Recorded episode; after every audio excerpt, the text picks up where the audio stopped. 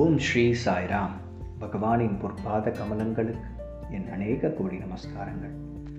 நம்ம எல்லாருக்கும் பூஜைன்ன உடனே முதல்ல ஞாபகத்துக்கு வருது பூ தாங்க பொண்ணு இல்லைன்னா கூட பரவாயில்ல. ஒரு பூவை வச்சு இந்த பூஜையை நிறைவேற்றிடலாம்ங்கிற அளவுக்கு பூக்கள் ரொம்ப முக்கியத்துவம் வாய்ந்தவை.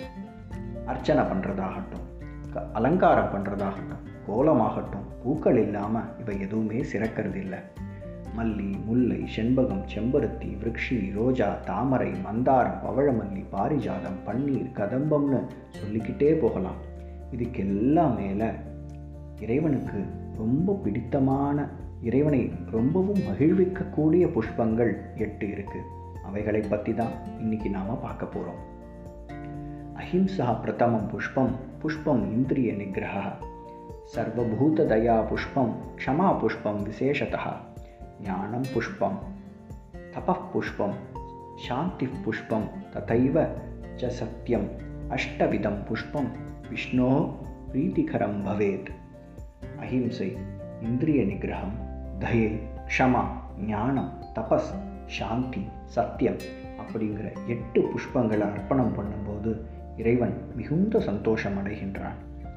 போன பாடல கேட்டிருப்பீங்க இறைவன் நம்மிடம் எதிர்பார்ப்பது என்ன?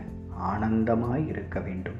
எப்போது ஆனந்தம் கிடைக்கும்? இந்த குணங்களை நலன்களை வளர்த்து கொள்ளும்போது ஆனந்தம் கிடைக்கிறது. இன்னைக்கு பாடல அஹிம்சை மற்றும் இந்திரிய நிகிரகம் பற்றி பார்க்கலாம். முதல்ல அஹிம்சை. அஹிம்சைனா என்ன? நான் வயலன்ஸ் பிறரை துன்புறுத்தாமல் இருத்தல்.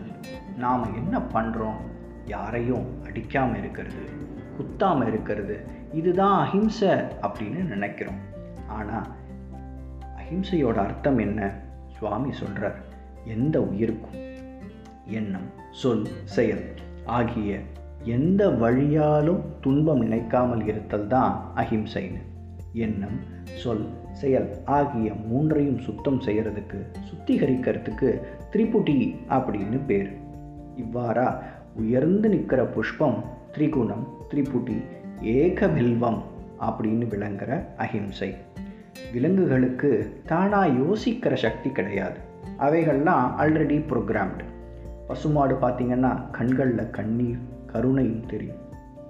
பூனையோட கண்களில் வேட்டையாடுற எண்ணம் தெரியும். ஆனால் மனிதன் அப்படி இல்லைங்க. நமக்கு ஒரு சாய்ஸ் கொடுக்கப்பட்டிருக்கு. ஒரு உயிரை காப்பாற்றுறதும் கொல்றதும் நம்மக்கிட்ட தான் இருக்குது ஒரு துறவி தன்னோட சீடர்களுக்கு பாடம் எடுத்துகிட்டு இருந்தார். அப்போது ஒரு சின்ன கொசு ஒரு மாணவன் மேலே உட்காந்து அவனை கடிக்க ஆரம்பிச்சது. அந்த சீடன் அதை அடிக்க போனான். போனவன் தன்னை கட்டுப்படுத்திக்கிட்டு நிறுத்திட்டான். இதை கவனிச்சுக்கிட்டு இருந்த துறவி ஏன் நிறுத்திட்ட? அதை அடிச்சிடு அப்படின்னார். என்னடா இது? குரு இப்படி சொல்கிறாரேன்னு கேள்விக்குரிய துறவியை பார்த்தான் அந்த சீடன். நீ எப்போ அந்த கொசுவை அடிக்கணும்னு நினச்சியோ அப்போவே நீ அதை செஞ்சிட்ட மாதிரி தான் அதனால தான் உன்னை அடிக்க சொன்னேன் அப்படின்னு சொன்னார் அந்த துறவி. இப்போ தெரியுதா? நம்ம எண்ணங்கள் கூட மாறணும். செயல்கள் மட்டும் இல்லை. சிலர் தேனிடிக்க பேசுவாங்க. ஆனால் பண்ணுறது பூராவும் வன்முறையில் தான் முடியும். இப்படி இருக்கக்கூடாதுங்க. ஏன் நாம் தேவைக்கு அதிகமாக சாப்பிட்றது கூட ஒரு வகையில் வன்முறை தான் தேவைக்கு அதிகமாக செய்கிற எல்லாமே வன்முறை தான் வன்முறைங்கிறது மற்றவங்களுக்கு பண்ணுறது மட்டும் இல்லைங்க. நமக்கு நாமே செய்துக்கிறது கூட வன்முறை தான் ஆகையால் பஞ்சபூதங்களால் ஆன உடல் மூலமாகவும் மனத்தாலேயோ நாம் எந்த ஹிம்சையும் பண்ணாமல் இருக்கணும். இந்த அறிவு நம்ம உணர்வுகளில் கலந்து நம்ம செய்கிற ஒவ்வொரு விஷயத்துலையும் பிரதிபலிக்கணும். இந்த அறிவு நமக்கு உணர்த்துகின்ற பாடம்தான் அஹிம்சா பரமோ தர்மஹா. அனைத்திலும் உயர்ந்த தர்மம் அஹிம்சையே. அடுத்து நாம் பார்க்க போகிறது இந்திரிய நிகிரகம் புலன்களை கட்டுப்படுத்துதல். சுவாமி சொல்கிறார் நீ எப்பேற்பட்ட ஆன்மீகவாதியாக இருந்தாலும் புலன்களை கட்டுப்படுத்தலைன்னா உன்னுடைய சாதனைகள் எல்லாம் வீண் அப்படின்னு. இன்னைக்கு இந்த உலகத்தில் நடக்கிற பிரச்சனைகள் வன்முறைகள் அப்படின்னு எல்லாத்துக்கும் புலனடக்கம் இல்லாதது தான் காரணம். சரி புலன்களை எப்படி அடக்கிறது? முதல்ல நாம் நம்ம நாக்கை அடக்கணும் அப்படிங்கிறார் சுவாமி. ஜிஹ்வே ரசக்னே மதுர் பிரிய பிரியத்வம் சத்தியம் ஹிதம் துவம் பரமம் வதாமி ஆவரணா ஏத மதுரக்ஷராணி கோவிந்த தாமோதர் மாதவேதி. ஓ நாக்கே இனிமையான சுவைக்காக நீ எதிர்பார்த்திருக்கின்றாய். உண்மையான இனிப்பு சுவை தருவதும் ஆரோக்கியத்தை நல்குவதுமான ஒன்றை நான் உனக்கு கூறுகின்றேன். நீ எப்போதும் இனிமையான கோவிந்தா தாமோதரா. மாதவா எனும் நாமங்களை பாடிக்கொண்டிரு. சுவாமி நமக்கு எப்போவுமே ஈஸியான வழியை தாங்க சொல்வார். ராமா கிருஷ்ணா. கோவிந்தான்னு எப்பவும் இறை நாமம் நம்ம நாக்கில் இருந்தால் மற்ற சுவைக்கு அந்த நாக்கு அடிமையாகாது. பிக்ஷாண்ணம் தேக ரக்ஷார்த்தம் ஒரு கவலம் சோறு நம்ம உடலை போஷிக்க போதுமானது. அந்த அளவு தான் நம்ம உடலுக்கும் புலன்களுக்கும் முக்கியத்துவம் தரணும்னு சுவாமி சொல்கிறார் இது நாக்குக்கு மட்டும் இல்லை கண் காது மூக்குன்னு எல்லா புலன்களுக்கும் பொருந்தும். டிவி பார்க்கறத நிறுத்துங்க.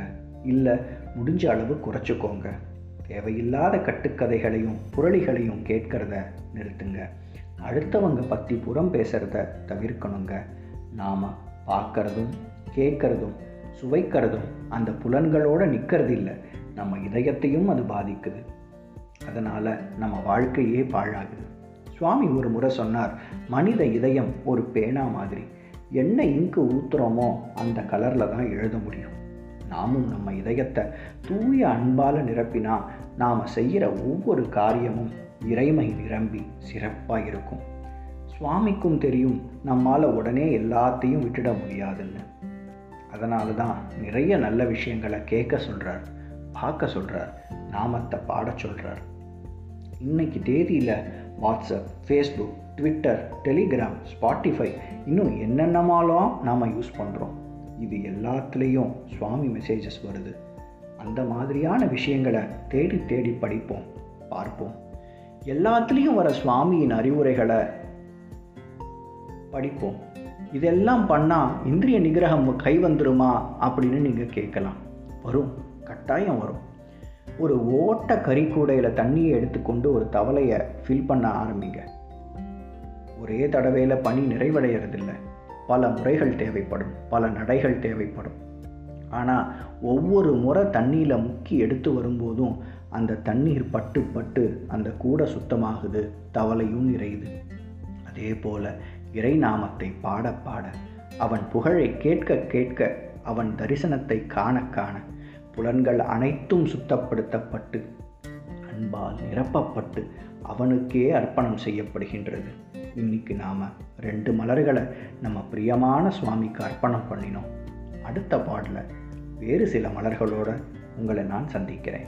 ஜெய் சாய்ராம்.